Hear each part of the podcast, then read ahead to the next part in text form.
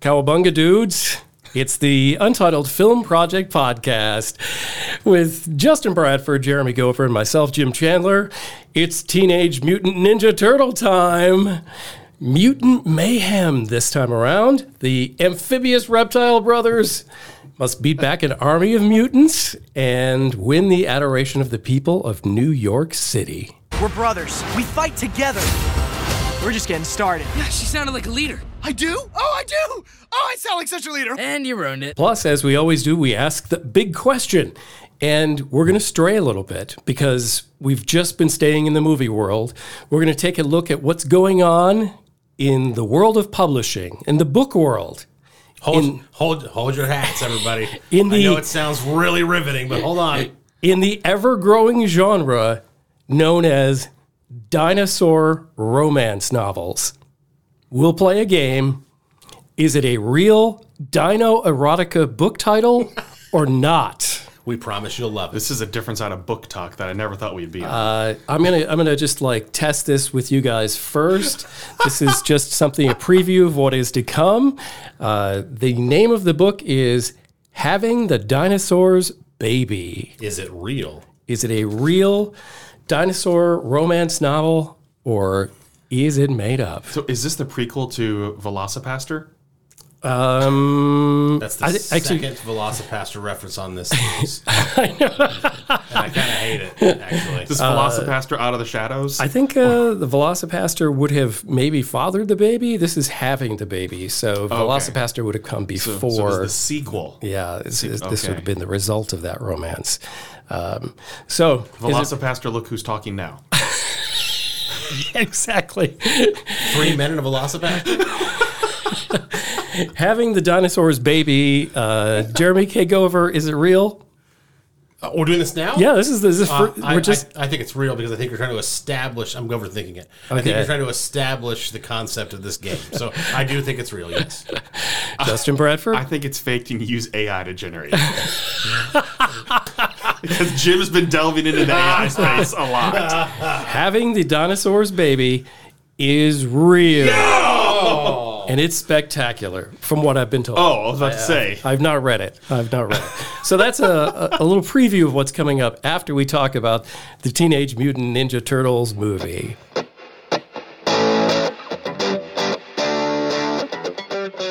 Teenage Mutant Ninja Turtles Mutant Mayhem. Let's get our initial takes. We'll start with Jeremy Gover. I went into this hating that there was another Mutant Ninja Turtle movie. We are. I'm so over it, you guys. Okay, I'm so over it. When I grew up, right after I grew up. Okay, so it's we're talking like maybe I missed it by four years. The Okay. Mutant Ninja Turtle craze. Okay, four or five years. So it wasn't in my wheelhouse. But obviously, I had a brother. You know, a shout out to Ryan, and he loved the Ninja Turtles. He was a Ninja Turtle for Halloween back in the late '90s, right? You know, all all that stuff. So I was familiar with it. And then I started to collect the comic books, like the Eastman and Laird comic books, like the first probably, I don't know, 20 I think I had at some point. But then there's like a show that comes out. Then mm-hmm. there's a cartoon. Then there's a movie re-release. Megan Fox is in that movie. And then there's a, and then they do a sequel for some reason of that. Didn't do well, but let's do another one. So they do another because it's a cash cow. So Seth Rogen's like, oh, I'm gonna, you know, I'm a perpetual teenager. Seth Rogen's gonna do Teenage Mutant Ninja Turtle. I'm like, oh, re- really? Do we need this? Who's asking for this? it was awesome. Those are my initial thoughts on Teenage Mutant Ninja Turtles Mutant Mayhem. They turned you. I can't believe it. okay. Well, uh, I never had a Teenage Mutant Ninja Turtle phase. I, it doesn't matter at, at whatever point they would come out with another, you know, incarnation of them, and there was another craze, you know, and that that kind of roller coaster of popularity. It just always missed me, right? So it was like when my my when I, I missed it as like a person who was a little too old for it when it came out the first time, and then it didn't hit when my son was a certain age. So I, of course, seen you know stuff from Teenage Mutant Ninja Turtles, but I was not a fan or anything. They were just a thing. It's impossible to miss, Jim. That's how much crap Yeah, there is. Yeah, exactly. Yeah. If you haven't seen it, you've probably been unconscious, right? Yes. Yes. So I went in with fresh eyes, and uh, I got to admit, I pretty much enjoyed myself uh, for most of this movie. I, I had a good time. Initial take, Justin Bradford. I am the target demo for this. Born in 1983, completely grew up with Teenage Mutant Ninja Turtles just being the pop culture of pop culture for kids my age as an elder millennial. To whereas the movies came out when I was seven, eight, nine. Target demo right there. The cartoons where different fast food joints had their VHS mm-hmm. tapes. The cartoon on television. The toys. I had so many TMNT toys. So for every time they missed me, they hit you. They hit me. Okay. And so I, I loved growing up. Secret of the Ooze was one of my favorite movies growing up. Not the first one. The first one was actually kind of dark when you think about it. But which I, which I liked. yeah, Which should inform the quite age a bit of difference. the little bit of the age difference Yeah. there. Where Secret of the Ooze was more campy, Yes. a lot more humor. They kind of, they dived right into the personality types of the characters even more, to where it's just stereotypical what you think of these characters nowadays that established it with Secret of the Ooze. And then three was meh. And then you went a long time, like Gover said, without having it, but they came out with TMNT, the animated one in 20, uh, 2007, and I really enjoyed it uh, because they still stroked the little bit of nostalgia, but it just didn't match their live action. Then they came out with those live action ones, which were disappointing overall. Just the CGI with it was weird. Mm-hmm. How they're trying to make it more realistic. It's like we we didn't want that. We we liked the turtles we got in the early '90s and the costuming for that. We liked that version of this. And they couldn't figure out how to do the live action. And so this is almost similar to Spider Man, where you can do so much more with animation and have fun with it. Why Spider Verse, think of how popular it is, what they're able to accomplish with an animated movie, especially superhero stuff. So this one, I didn't necessarily have high expectations. I was looking forward to their take on it because we've seen so many origin stories redone from how many different superheroes, right? We've seen origin oh. story after origin story. or Spider-Man has done it over and over again. It's like trying to see a different take on it. This one wasn't necessarily an origin story. It was more of a let's go back and kind of take it, do something different with an origin story, which I appreciated very much. My overall take was I loved it because it stroked the nostalgia for me, but also used clever and witty writing to introduce it to a new audience. And that t- is something to accomplish when you are basically targeting millennials that have mm-hmm. children because you want both parties to fully enjoy themselves and with their use of nostalgia with hip hop music, with references, with using Gen Z language that is very popular on TikTok. Yep. They hit every single thing that you need to hit to make a full family enjoy this film. They referenced TikTok. And they reference TikTok. They reference so many different slang terms from Gen Z right now that makes me think. How, long ago was this movie written? Because there are things that are happening now in pop culture that happen in this movie, and you think of the, the lead time that you need. It shows how far ahead of the curve they were. Or maybe they did a couple reshoots or redo, redone for scenes. Right. But I loved it because it is going to strike such a great nerve with people because they're going to go, this is relatable right now. They're using language that we use right now on TikTok. And then adults are going to love the music in it because they're hitting so many things. They even reference some of the live action movies, they reference the video games. Yep. They hit the nail on the head with making this for a, fully general audience to just fall in love with the Teenage Mutant Ninja Turtles again.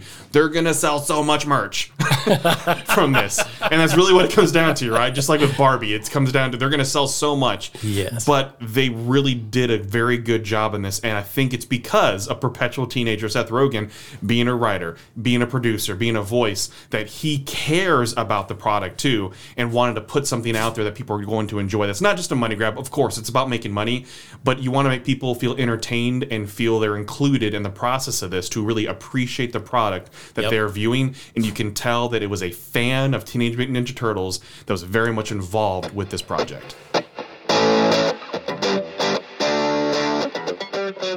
So let's go a little deeper into what we liked and didn't like about Teenage Mutant Ninja Turtles Mutant Mayhem. Let's start with Jeremy Gover. I loved the Easter eggs. That, what what are the best Easter eggs, you guys?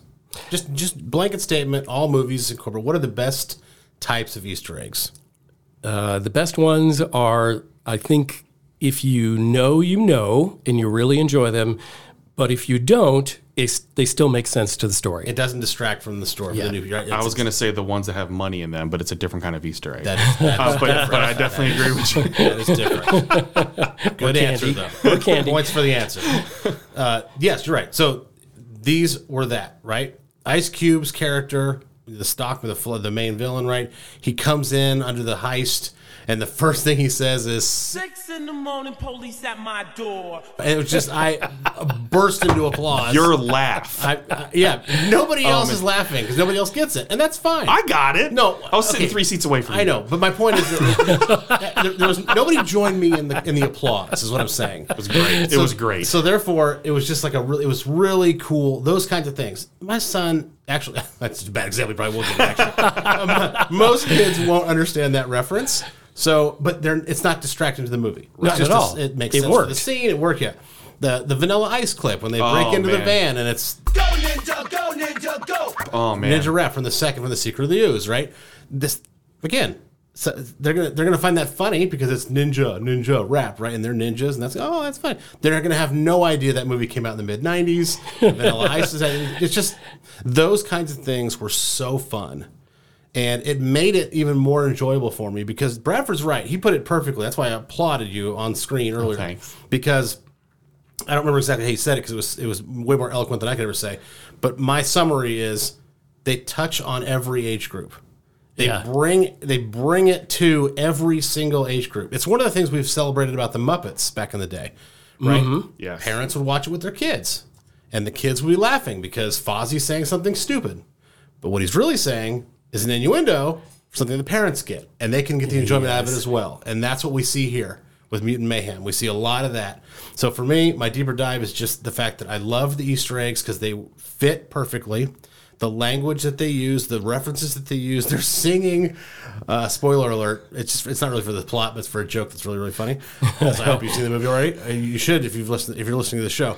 But they're singing BTS's "Butter" Yeah. at one point. I mean, Hilarious. yes, things like that. Like it's just so funny. My parents, if they go see it with my kid, will not get that joke, but they'll still laugh because they're singing in this bad situation. That part's funny. But my son will laugh because it's BTS. So it And then I mean the writing was great. I hate to say this about a Seth Rogen project, to be honest. But- the but- writing was great. yeah. It was great. I mean, they're throwing out the lingo and everything too. That's Yes. the big thing for me is I, I'm I really love TikTok. One, I try to stay up with pop culture. Day job is very important for me to understand what's going on in social media, Sure. social what's going on with society and pop culture references. Jim understands that very Yep. much as well too. So when Leonardo drops a line about having Rizz, that I made laughed- me lose it I laughed out loud. because I'm going, that is a term that most parents aren't going to get, but kids are going to be like, ha ha, ha, Leo just mentioned Rizz. Right. Which so many people are going like Googling, what does Rizz actually mean? I will add, I will add one more thing to that. The memes. Yeah. When, Yes. she, when she shows that she threw up on camera and it's Oh, a yeah. flashback,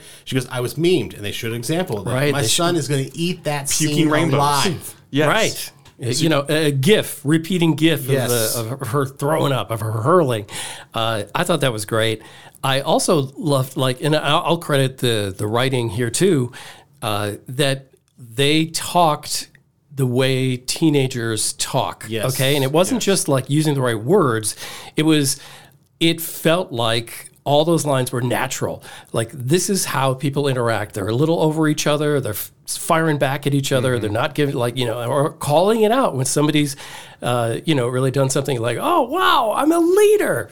Uh, you just kind of ruined it by saying Yeah, that. yes. You know, like that's what friends do. So it felt very real and relatable the way they interacted as characters. And it's the big thing for me is that they cast actual teenagers to Yes. do the voices. Uh, one of them, uh, Brady Noon, who played Raphael, he's actually one of the kid actors. I mean, he's a teenager, so one of the teenage actors who was in the Mighty Ducks live action on Disney Plus. And you, then you have uh, Nicolas Cantu, who has done so much voice acting. He was the voice of Leonardo. So you you had young actors doing voiceovers that already have some chops when it comes to just being on screen, but voice acting something very different. But they had chemistry. This the talking over each other. They sounded like teenagers. After the first trailer, people were going, "What's up with their voices? Why do they sound like that?" Because they're teenagers. Like they, they sound like kids because they're supposed to. They're not supposed to sound like adults. That was one of those things. It's the first word in their teenage. name. Whereas the live action ones, they sounded more like adults, even though they're supposed to be aged as teenagers. They made this more relatable to this is how teenagers act. That's how teenagers have acted since the beginning. When you think of it, they're just they're still developing the, the the friendships that they have, the brotherhood that they have, fighting The with each other, hormones. Uh, bickering, hormones, referencing so many things to deal with puberty as well too, which parents will laugh and understand. Some kids may or may not, and that's totally okay. Like they they perfected the writing with this to where you're gonna have parents and children laughing at different times, and that's completely okay. Yeah, yeah. I, I, I loved that the first time they ever meet a human girl. And they're like falling over each other to try to impress her and make a good impression. And it just felt like that's honest right there. Because they're going to make a fool of themselves. They're going to overdo it. All those things that, you know, when you go through puberty, that's how it is. So I, I, I just found that to be like dead on.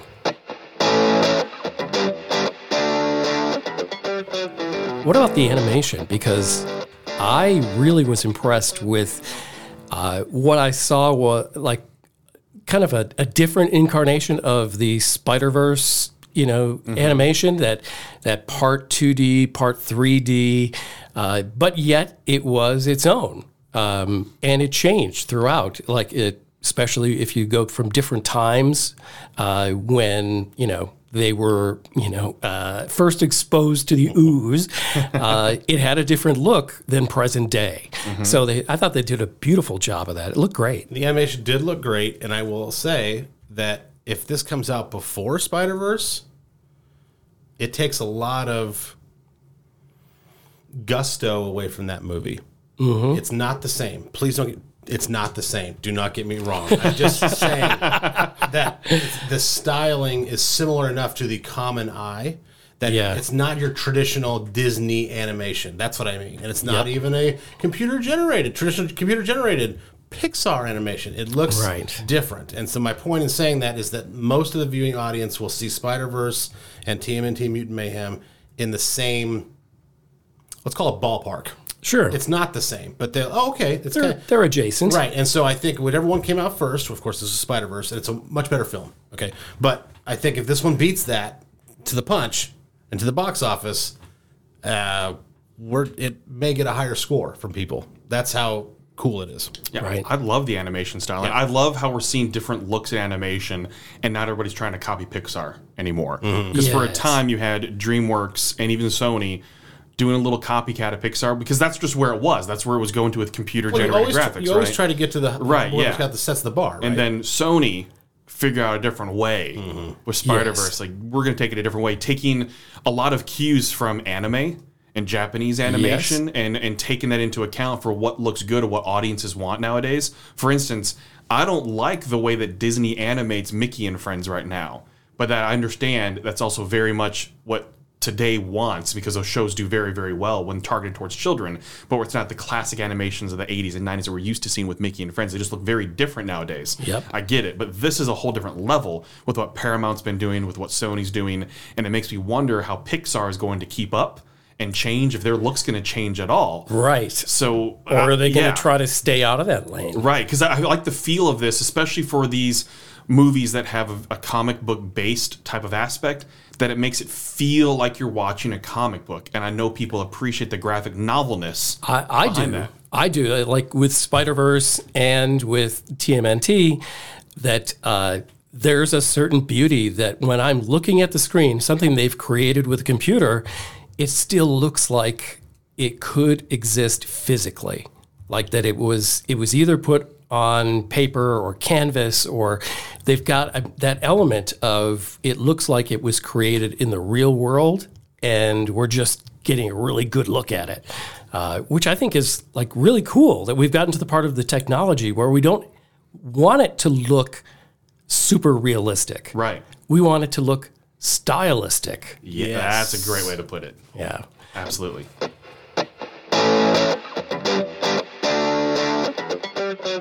Teenage Mutant Ninja Turtles, Mutant Mayhem.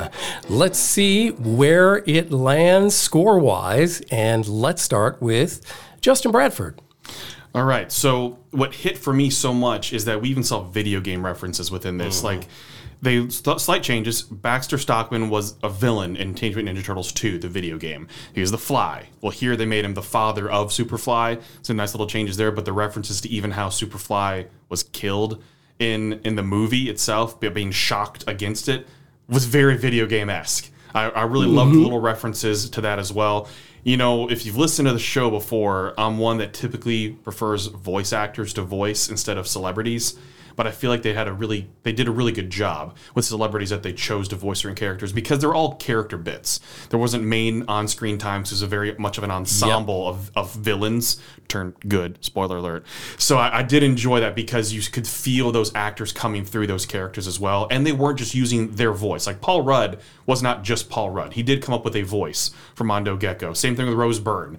They came up with their own voice. Seth Rogen is Seth Rogen. He's Bebop. Like that's and that's fine. That's Right. totally fine to me. So I'm usually against that, but I thought it worked very well here, and because while they are using the marketing aspect of some of these celebrities, I don't think they're overdoing it like they would do with like The Rock or Kevin Hart and a lot of these, where it's like starring The Rock and Kevin Hart because there's too many to name.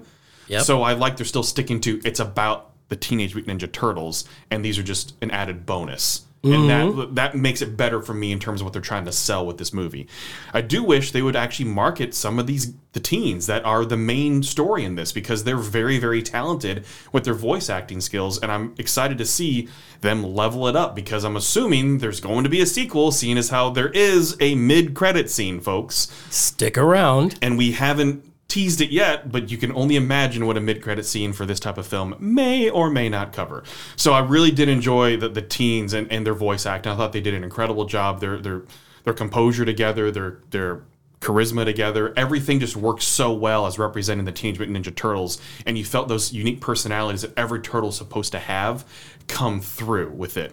Um, I like the Indian as well, where they are accepted, and then then they become they get to go to high school, which is very different from what we've been seeing before too. So it's a fresh take. They're leading us in a different direction instead of just oh, we're gonna have another way we're doing the turtles, and it's the same thing you've always, you've always seen. Again, I appreciate there is a fan behind these projects. There's total mega fans of Teenage Mutant Ninja Turtles behind this, and I appreciate that very much. Music, having a fight scene to no diggity Awesome. was awesome to me. I, was, I was jamming. Yeah. So that, that's where you can tell they get it in terms of who they're trying to attract and make love this movie, and to see it multiple times with Easter eggs, things like that. There's so much to enjoy about this movie. Is it perfect? No, it's not perfect. I think there's certain things they could they could have slight adjustments, but that's not a huge knock on the movie. I think they did an incredible job. When expectations, I think, are actually meh on it because, like as Gover said, it's another Teenage Mutant Ninja Turtles movie. I think it's gonna yeah. gonna grow in the hype as some people go and watch it and hear people talk about it, and then kids want to go because you think right now there aren't kids movies out. Um, Teenage Kraken didn't last that long in the theaters. Elemental flopped in the theaters, even though it still has a few limited screenings. So this is the the next family film of the summer as kids are going Right. back to school. So an opportunity for kids to enjoy, and overall it's safe. I will throw out there is a few mentions of Damn in Hell. It's a PG movie. It reminds me of the '90s when that was allowed in a PG movie. So it's just a language thing right there to understand. And then, but that's that's it. I, I really did enjoy it. I had a fun time. I'm going to give it an eight. All right. Well, I, of course, have uh, no prior Teenage Mutant Ninja Turtle expectations going into this movie. And I didn't really know if I was excited to see it or not.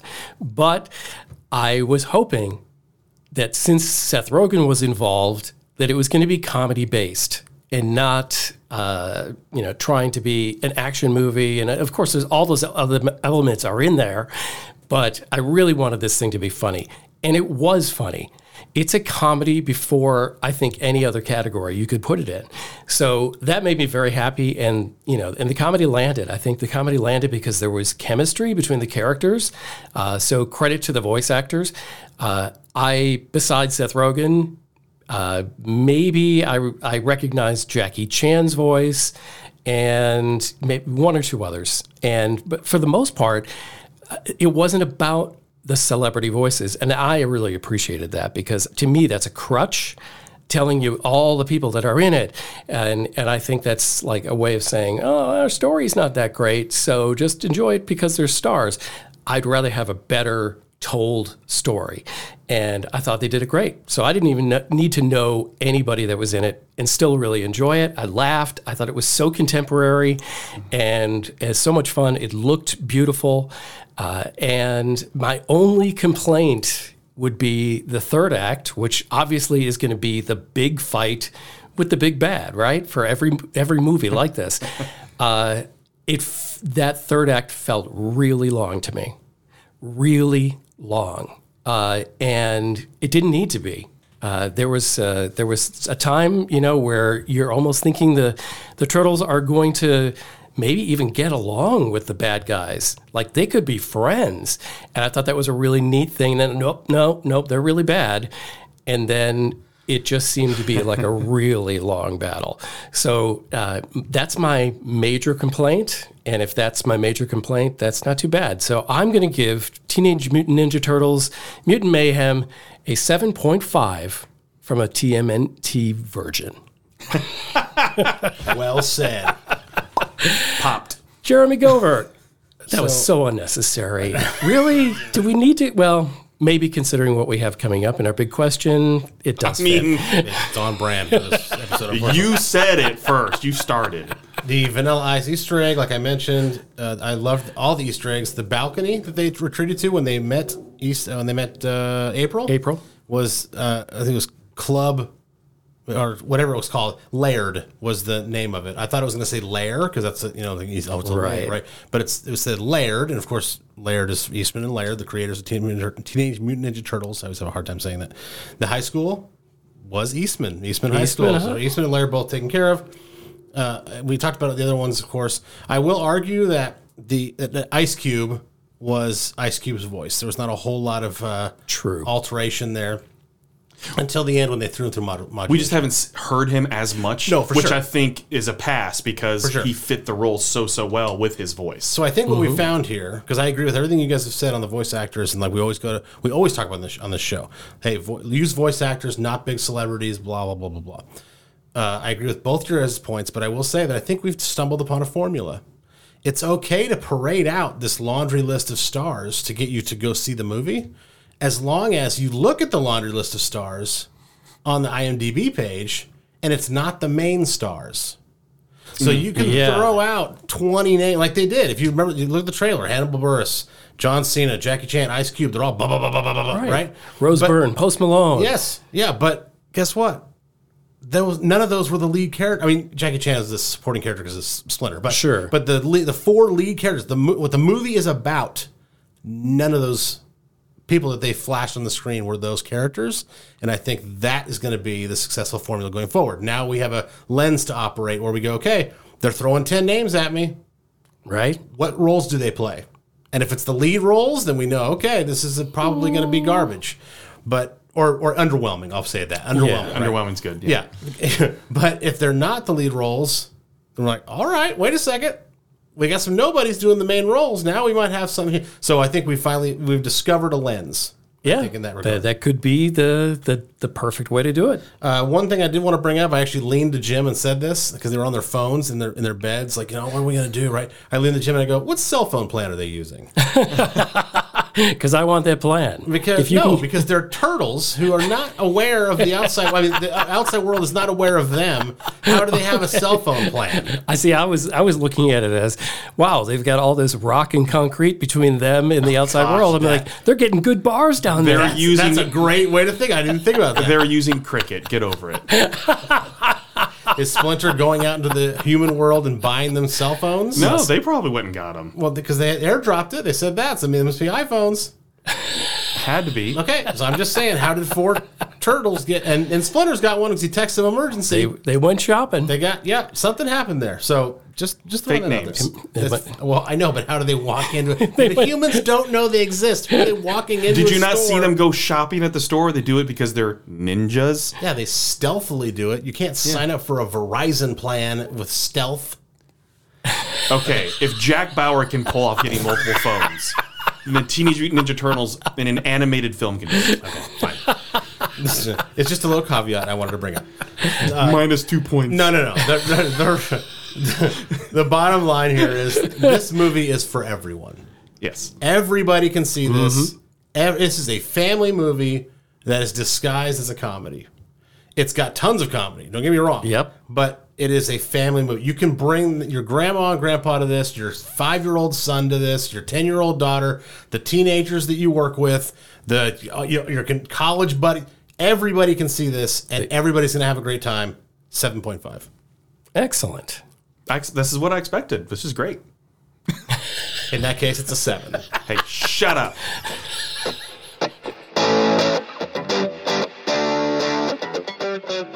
All right. So we have a left turn, a hard left turn on the big question today. Uh, we are prehistoric sh- shifting, yes, a prehistoric turn uh, to the world of fiction and the ever growing genre of books known as dinosaur erotica. This is real. They are truly real books.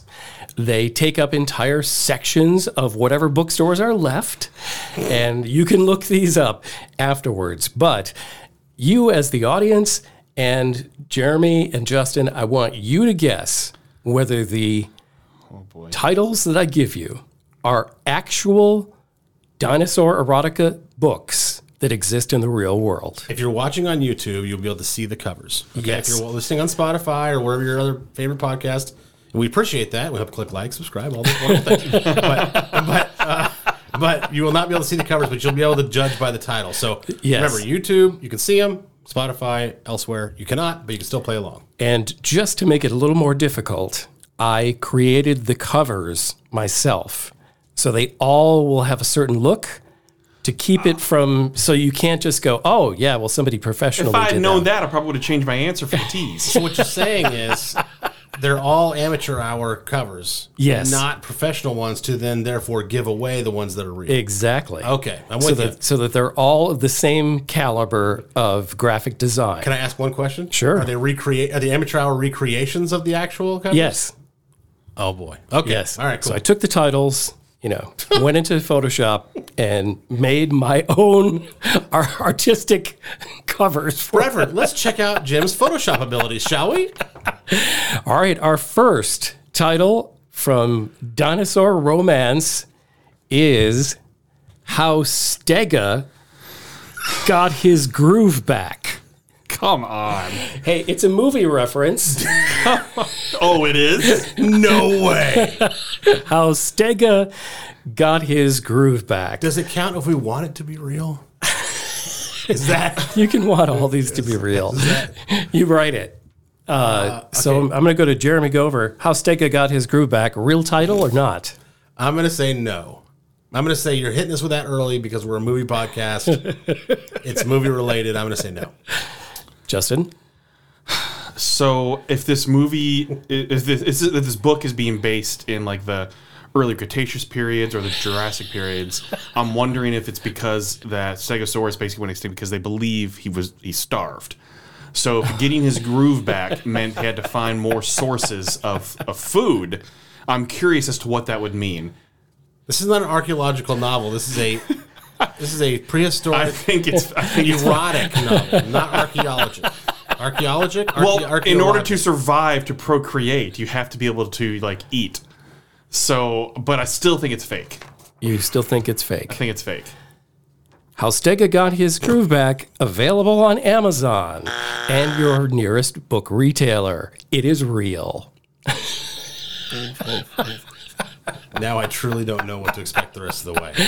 This stuff will blow your mind. I thought I had it solved, Oh Bradford. I thought my one, God. one, one title in, I thought I had it solved. All right, let's see if you can do any better on this one. Uh, this uh, is one based on one of the best predators uh, in movie and gonna say one of the best history. songs. uh, and a classic song title. It's a riff on it. All my exes are T Rexes. An Emily Griffin novel. Is this a real dinosaur erotica title, or did I make it up? All my exes I went are first. T Rexes. You have to go first. You know, this she time. she just has a type. Justin. Guys that forget arm day.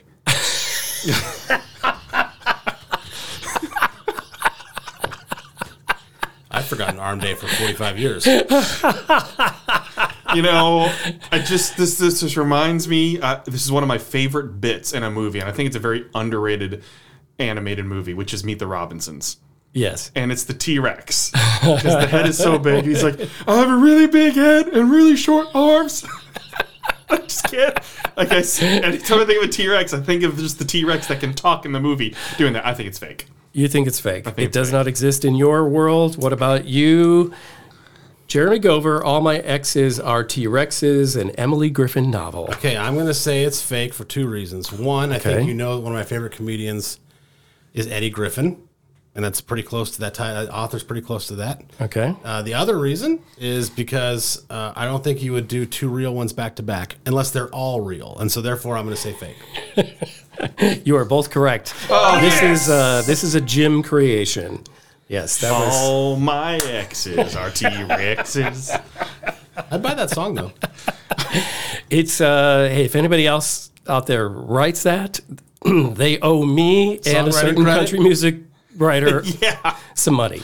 All right, next up, let's uh, let's burn through these a little quickly. Yep. Uh, the next one we have is Brachiosaurus, built for pleasure.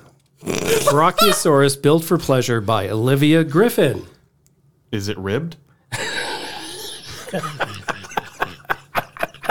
I'm going to leave that alone.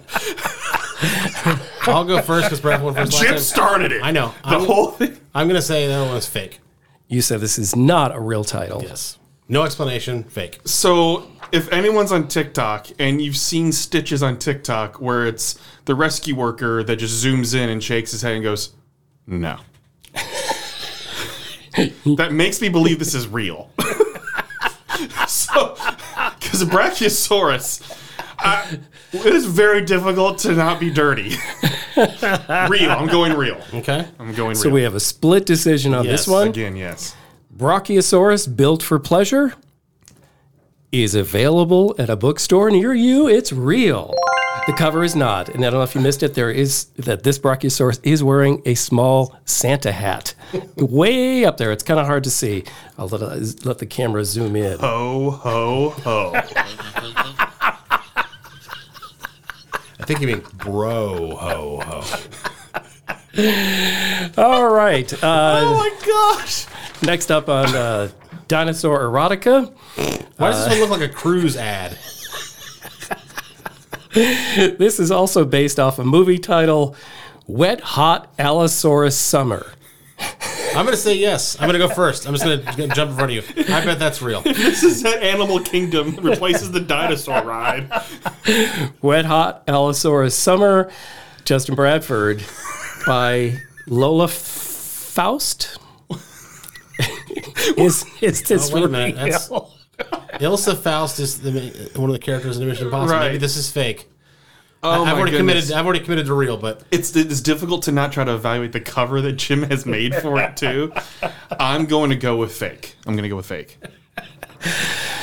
This is a real book. Wet I got Hot right, didn't Allosaurus Summer. You get it right. right. Is it summer camp for allosaurs? Uh, I think it is. I, th- I think it's for for allosaurs and the uh, the women that enjoy them or the men. and the completely edited version that means nothing will be on TNT this summer.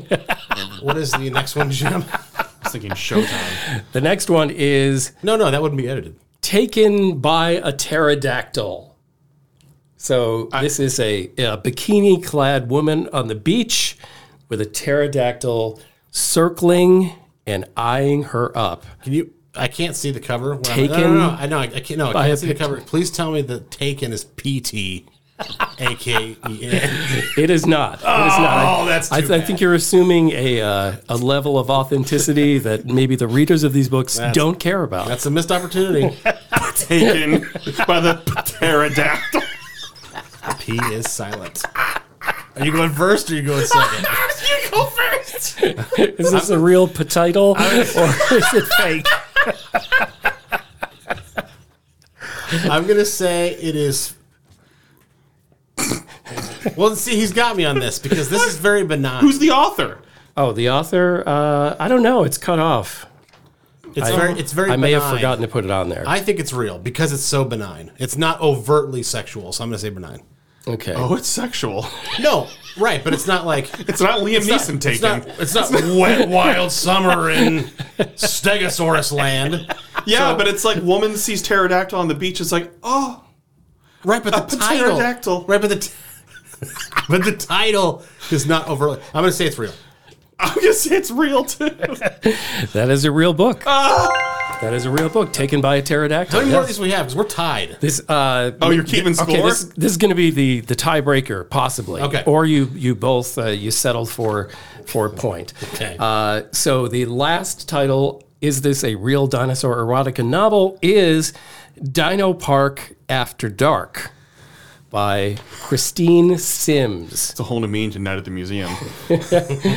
Dino Park After Dark. Boy, that Brachiosaurus is just like, huh? He's getting around. Oh, I thought you were gonna say another word. Leave that one alone too. There are so many jokes not taken. Go taken. ahead, Ralph. What do you got? No, I don't. I'm trying to evaluate this thing. Justin Bradford. Dino So am I. Park That's Dino Park After Dark. I by mean, it- Christine Sims. after dark, you know, stuff happens. Like especially in the formerly known as Twitter After Dark. Mm-hmm. That was always a fun time on the internet. Especially when hockey games are going to overtime. And, Oh yeah, good. hockey porn. Yeah, it was good. It was good stuff. Sorry, now it's X After Dark. Whatever. I'm It gonna go, always be Twitter. always be Twitter. I'm gonna go real. okay, he believes. He believes. I think it's too easy. I'm gonna uh, because Dino of the Park Twitter After after, Dark? the Twitter after dark. Thing, I'm gonna I'm gonna go. I'm gonna go fake. Dino Park After Dark is a fake book that I made up. So, Jeremy Gover wins the, the Dino Erotica Prize. I don't want to see the trophy. I don't want to know what that is. No, just be aware you're gonna get some packages at the front of the door that Jim's sending you, and you have to open them on camera. Yes. And everybody who's listening to this podcast or watching it on YouTube, your algorithm is now going to get real interesting. Because I want to see what the real covers look like. That's the thing for me.